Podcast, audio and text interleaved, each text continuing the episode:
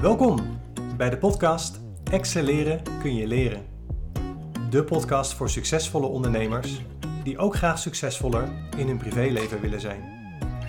Mijn naam is Dolf van Kranenburg. Ik ben een high-value mentor op het gebied van persoonlijk meesterschap. Hoe je meer verlangens kunt realiseren met minder presteren? In deze podcast doe je hiervoor nieuwe inspiratie en inzichten op.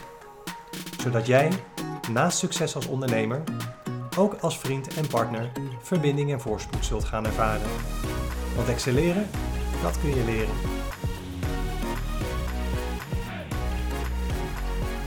Een hele goede dag, lieve luisteraars, en welkom terug bij de podcast Excelleren kun je leren, de derde aflevering. Op het moment van uh, deze aflevering opnemen is het uh, begin van de week. En een spannende week mag ik wel zeggen, want komende donderdag dan gaat de podcast live. En dan ineens met uh, de allereerste drie afleveringen. Ik kijk terug op een lekker ontspannen weekend.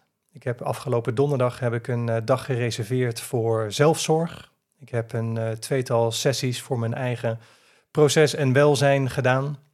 En dat was best een ervaring. En die hadden eigenlijk best wel impact in die zin dat um, de twee methodes die ik gedaan heb, ieder van zichzelf heel krachtig zijn. Enerzijds een sessie in het emotieve werkveld bij een collega en anderzijds een echte fysieke herstelsessie. Ik heb mijn uh, atlaswervel heb ik, recht laten zetten bij een collega die ik ken via mijn beroepsvereniging. En um, ja, eigenlijk merkte ik dat ik daarna echt in een soort van herstel terecht kwam. Omdat ik ook merkte hoeveel energie het me gekost heeft voordat ik het probleem kon tackelen en kon omkeren. Dus de afgelopen dagen, het afgelopen weekend heb ik gewoon lekker rustig aangedaan, veel geslapen. Nachten van zo'n gemiddeld negen uur slaap gemaakt. En elke dag voelde ik weer een beetje meer focus komen en voelde ik weer wat meer energie. Het afgelopen weekend was ook een uh, prima gelegenheid om terug te kijken op de vorige week, waarin ik de eerste twee afleveringen heb opgenomen van deze podcast. Wat op zich ook best spannend was, wat ook weer uh, energie kost om dat te organiseren, om het neer te zetten.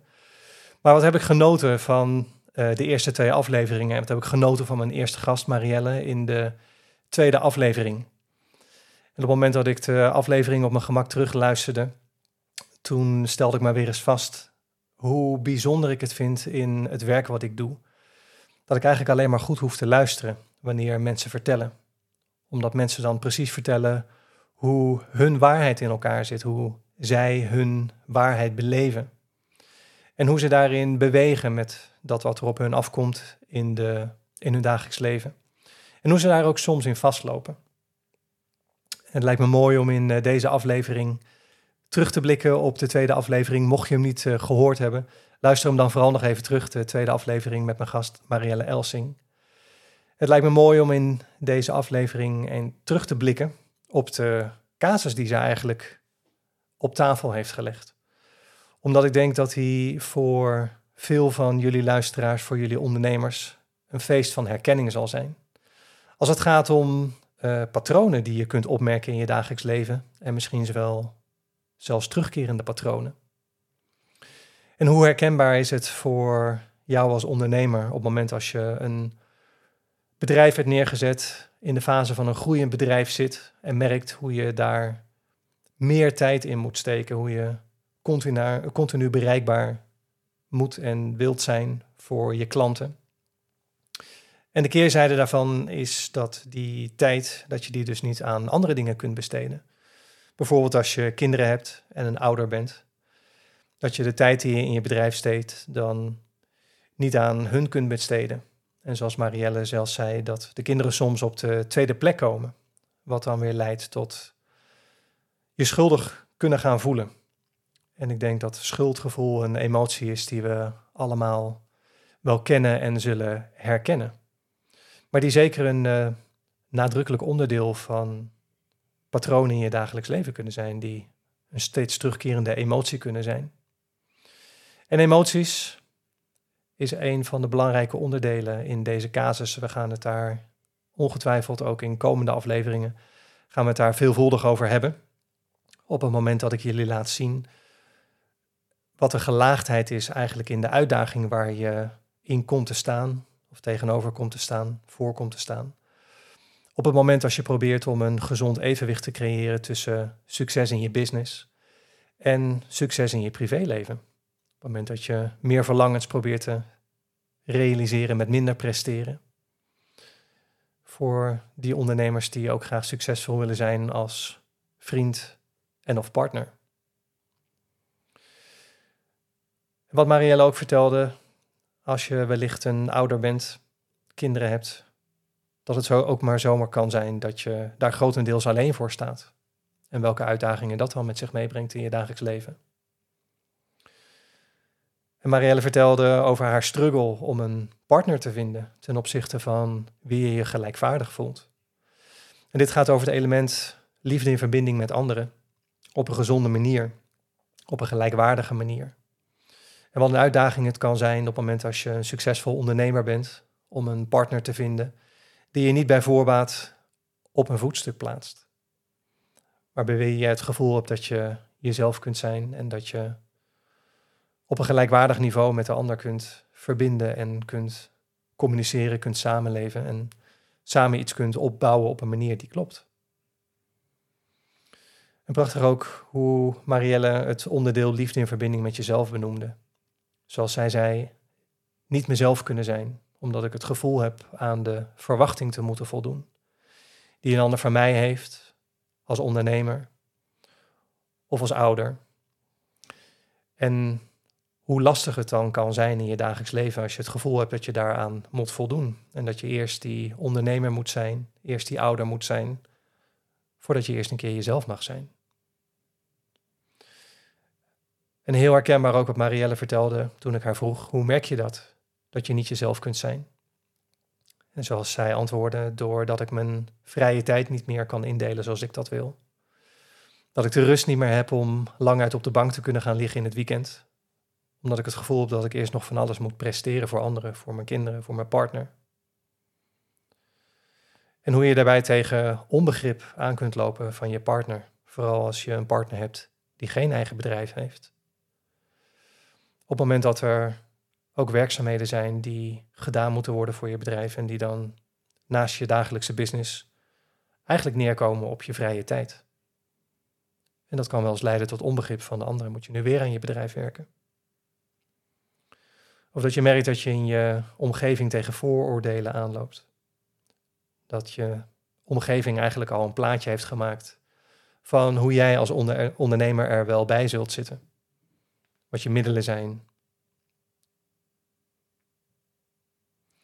En de uitdaging die het is voor ondernemers op het moment dat je het gevoel hebt dat je eigenlijk altijd aan het werk bent.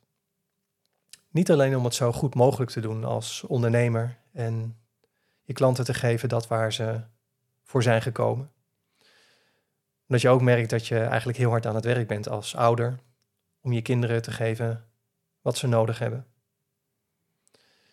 En misschien ook wel het gevoel hebt dat je heel hard aan het werk bent om te voldoen aan de verwachting.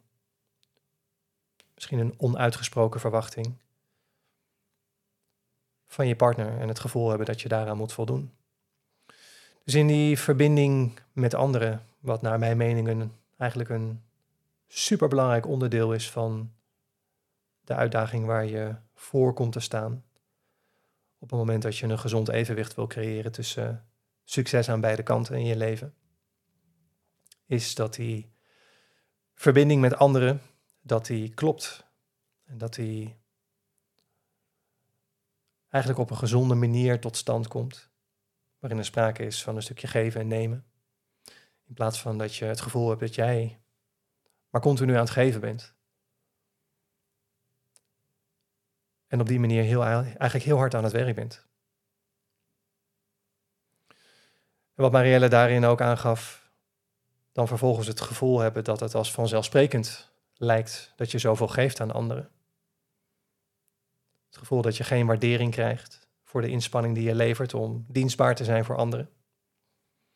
En dat het eigenlijk als vanzelfsprekend is dat jij zoveel geeft. En dat je merkt dat dat wat je met je doet, dat het misschien ook een gevoel geeft van diep van binnen eigenlijk gewoon meer gewaardeerd willen worden. voor je inspanning. Het zijn allemaal dynamieken die je tegen kunt komen in verbinding met de ander. En op het moment dat je merkt dat het eigenlijk als vanzelfsprekend is, dat je zoveel geeft, dat dan de keerzijde daarvan kan zijn in verbinding met jezelf, is dat je in zelfmedelijden terechtkomt, zoals Marielle benoemde. Zelfmedelijden met gedachten als wanneer ben ik aan de beurt en wanneer mag ik eens tijd voor mezelf nemen. En hoe ontzettend lastig het kan zijn om daarbij ook goed voor jezelf te zorgen. En goed voor jezelf zorgen begint onder andere met je grenzen aangeven, je eigen grenzen kennen, herkennen en ze aangeven op een liefdevolle manier, ook naar de ander toe, maar wel op een hele duidelijke manier. Zodat de ander namelijk niet de ruimte voelt om over je grenzen heen te gaan. Het zij bewust, maar veelal onbewust. En dat het in die struggle, waarin je ervaart dat het lastig is om je grenzen aan te geven, je misschien wel voelt dat je jezelf nog liever opzij zet door nee te zeggen tegen de ander. En dat je daarbij over je eigen grens heen gaat. Een prachtig voorbeeld vond ik wat Marielle vertelde over haar zachte grens en over de harde grens.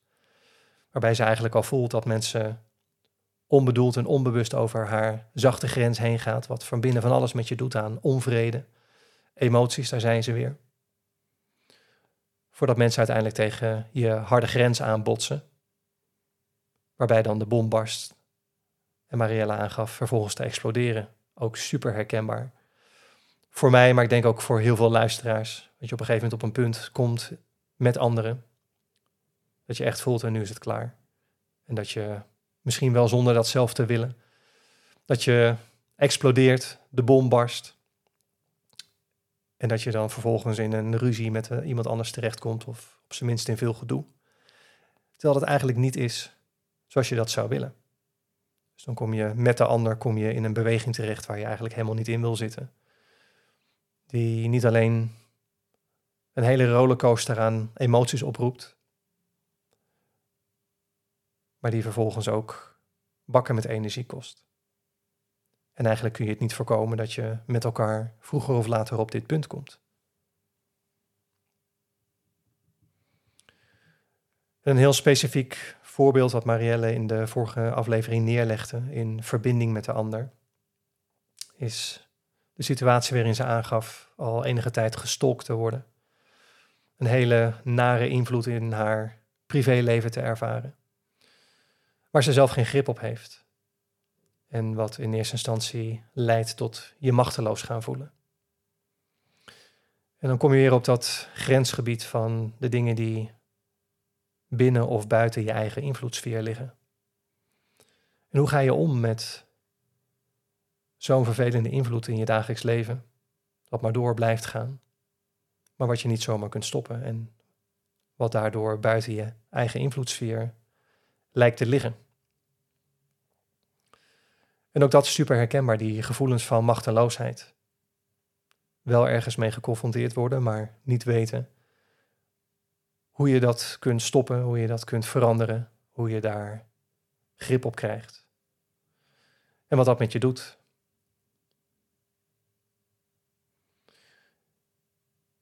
En hoe moe je kunt worden van deze dynamiek van emoties, gevoelens van onmacht, in gedoe met anderen terechtkomen, je machteloos voelen. Het lastig vinden om je grenzen aan te geven, mensen die over je grens heen gaan, zelf over je eigen grenzen heen gaan. En uiteindelijk merken dat je super moe wordt van dit alles. En zoals Marielle aangaf, uiteindelijk liep ik tegen een muur aan. En ik voel dat dit het moment is dat ik stappen moet gaan ondernemen. Want als ik dat niet doe, dan val ik hoogstwaarschijnlijk om. En dan ben ik nog veel verder van huis. En eigenlijk door met Marielle in gesprek te gaan en haar vragen te stellen en goed naar haar te luisteren, legde ze eigenlijk dit hele geheel neer van allemaal verschillende elementen. En vertelde ze ook in haar waarheid hoe zij beleeft en wat het met haar doet. En ik geloof dat alles met elkaar verbonden is. En hoe dat precies zit, dat vertel ik je graag in de volgende aflevering. Voor nu laat ik je even broeden op deze kleine cliffhanger. En ik hoop je te begroeten in de vierde aflevering van Excelleren kun je leren. Dit was hem weer. Voor nu. Dankjewel voor je tijd en aandacht bij het luisteren. Als deze podcast waardevol voor je was, laat dan even een review achter in de comments hieronder. Je zou me een groot plezier doen door deze aflevering te delen met de mensen in jouw netwerk voor wie jij denkt dat dit ook meerwaarde heeft. Heb je nog vragen over wat je zojuist gehoord hebt? Of een suggestie voor onderwerpen waarover jij graag meer zou willen horen in een volgende aflevering? Stuur me dan even een berichtje op LinkedIn, Instagram of Facebook. Abonneer je ook even op deze podcast als je dat nog niet had gedaan. Wil jij graag dieper ingaan op de mogelijkheden die er zijn voor jou om meer verlangens te realiseren met minder presteren? Bezoek dan mijn website www.dolfvankranenburg.nl. Hier kun je jouw 1 op 1 Zoom call met mij inplannen. Voor nu wens ik je alle goeds en graag tot de volgende keer.